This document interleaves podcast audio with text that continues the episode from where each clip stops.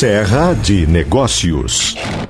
E essa semana eu falei da Marco Polo, Marco Polo, inovação, nova planta fabril em Farroupilha, ali na divisa com Caxias, na frente do campo de provas da Randon, do uso do grafeno de inovação.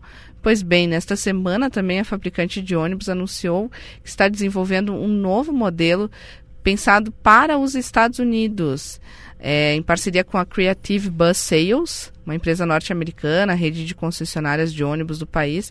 Eles estão apresentando nesta semana em uma feira em, em Las Vegas o modelo Gran Executive, que é de micro-ônibus.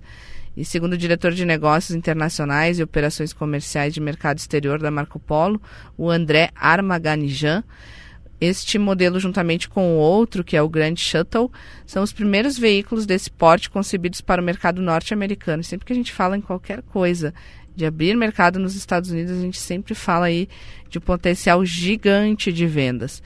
Eles foram então criados exclusivamente para o segmento de fretamento. Eles serão produzidos na unidade da Marco Polo em Monterrey, no México, e esse desenvolvimento ele representa um trabalho conjunto das engenharias da Marco Polo no Brasil e no México. Isso é importante. Sempre que a gente fala de empresas aqui da Serra multinacionais, quando a gente vê que há uma expansão para o mercado fora do Brasil, não quer dizer que vai ser transferido para outra região.